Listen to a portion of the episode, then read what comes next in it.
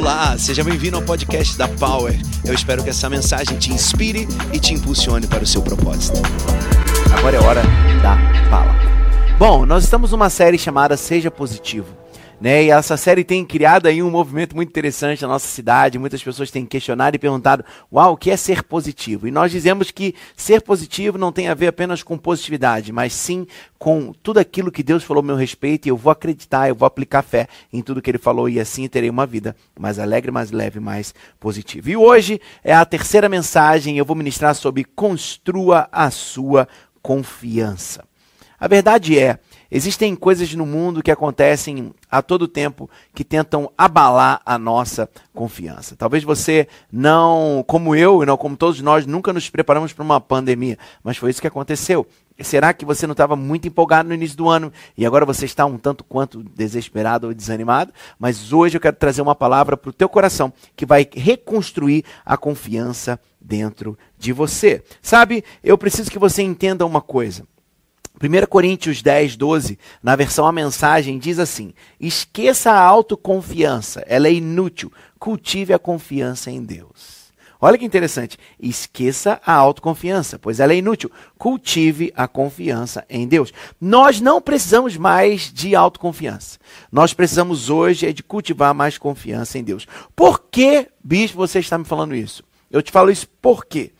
Por que eu não estou focado na autoconfiança? Primeiro, o meu coração é enganoso. Então, se eu estou autoconfiante, eu estou confiando naquilo que o meu coração diz, a Bíblia diz em Jeremias 17, capítulo 17, versículo 9, que o meu coração é enganoso. O coração é mais enganoso do que qualquer outra coisa e a sua doença é incurável. Outra coisa que você não pode, é, que você precisa se lembrar para você não ficar focado na autoconfiança.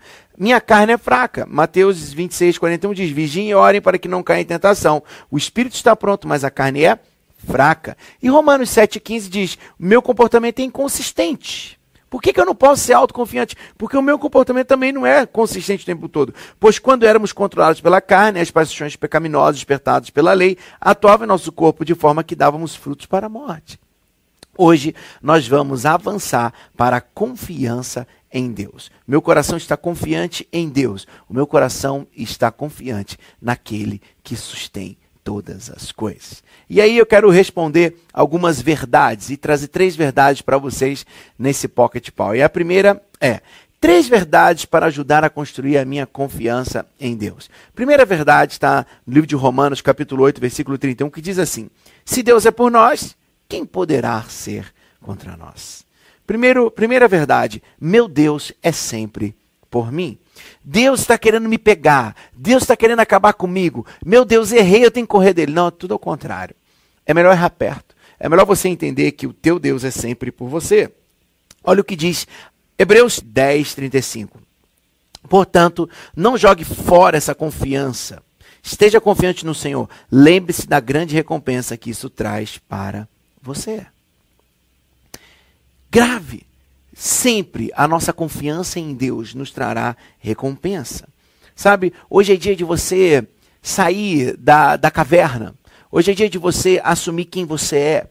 Hoje é dia de você assumir, é, é, assumir um, um, um, novo relacionamento. Hoje é dia de você restaurar relacionamentos quebrados. Hoje é dia de você iniciar um novo negócio. Hoje é dia de você orar por um milagre, porque Deus sempre é por você. Grava isso. Primeira verdade nesse domingo para você refletir. Meu Deus é sempre por mim. E isso vai construir a sua confiança. Diga comigo, meu Deus é sempre por mim. Segunda verdade que eu quero que você aprenda nesse Pocket Power. Hebreus 13, 5, 6 diz assim: Nunca te deixarei e nunca te abandonarei. Assim dizemos com confiança: O Senhor é o meu ajudador, eu não terem medo. Segundo ponto para construir a nossa confiança. Meu Deus sempre me ajuda. Aleluia! Aleluia! A palavra do Pai diz que Ele não está com as mãos retraídas. Ele está com as mãos estendidas para nos ajudar. Sabe? Onde você se sente inseguro? Em que área você precisa de ajuda? Grava isso. O nosso Deus é por você e Ele vai te ajudar. Sabe, hoje talvez você precisa fortalecer o seu casamento. Talvez hoje você precisa é, é, ter algumas conversas difíceis com algumas pessoas. Grave. Teu Deus sempre te ajudará. Ele diz: Nunca te abandonarei, nunca te deixarei. O Senhor é o teu ajudador. Sabe, muitos estão vivendo dias difíceis, isso é fato. Mas isso não significa que Deus não possa te ajudar. Que o teu pai não esteja pronto para te ajudar, para celebrar a sua vida. Salmo 46, 1 diz assim: Deus é o nosso refúgio e força, uma ajuda sempre presente no meio dos problemas. Sabe, você não precisa mais ter desespero no seu coração nem angústia. Hoje é dia de você receber do céu ajuda. Estenda suas mãos e diga: Senhor, minhas mãos estão estendidas, eu preciso da tua ajuda. Sabe, hoje você recebe força para suportar. Hoje você recebe fé para seguir em frente. E hoje você recebe paz para sustentar a tua vida e a sua casa. Em nome de Jesus. Diga comigo: Meu Deus é por mim. E depois, meu Deus sempre me ajuda. Aleluia. Que você receba dessa palavra.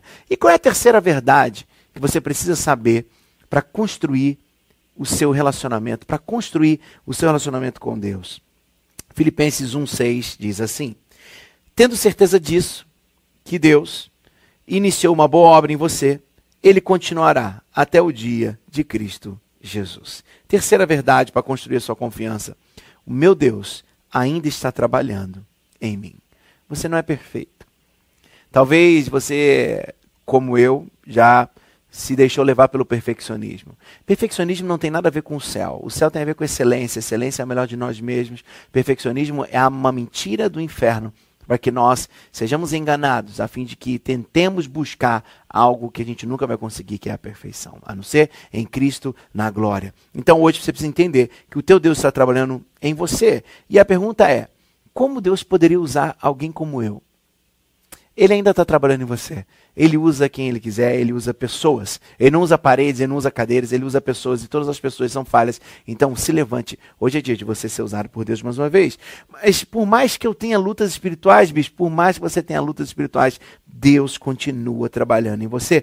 Bicho, mas eu tenho um hábito irritante de sempre fraquejar, de não me superar, não importa, Deus continua trabalhando em você. Deus ainda não terminou a obra dele em você, ele continua trabalhando. Receba dessa palavra, aleluia. Que você possa verdadeiramente entender que a sua confiança é construída a partir desses três pilares. Meu Deus ainda está trabalhando em mim, meu Deus sempre me ajuda e meu Deus sempre é por mim.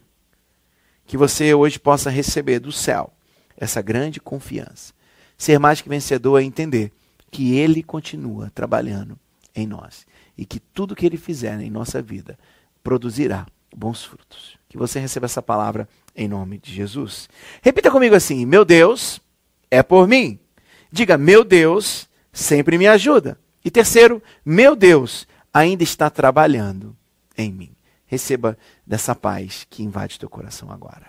Eu quero concluir essa mensagem dizendo Colossenses 1, 4, 5, que diz assim: Porque ouvimos falar da sua fé em Cristo Jesus e do seu amor por todo o povo de Deus, que provém da sua esperança confiante do que Deus reservou para você no céu. Você tem essa expectativa desde que ouviu a verdade das boas novas. A tua confiança tem que estar aliançada, alicerçada nas boas novas de Jesus para você. Sabe? Não acredite naqueles que digam, que digam, que dizem que você precisa ser perfeito para Deus te amar. Não, isso tem a ver com religião, isso não tem a ver com espiritualidade, isso não tem a ver com Jesus de Nazaré, isso não tem a ver com o evangelho. Trago boas novas do evangelho para você. Se levante, seja positivo, saiba que ele continua trabalhando em você. Eu quero orar por você nessa hora. Pai, muito obrigado por esse momento. Obrigado pelo teu favor pela tua misericórdia. Obrigado porque o Senhor está construindo em nós, que o Senhor é por nós e que o Senhor sempre está disposto a nos ajudar. Que essas verdades estejam alicerçadas em nosso coração e que nós possamos avançar a partir delas. Em nome de Jesus oramos. Amém e.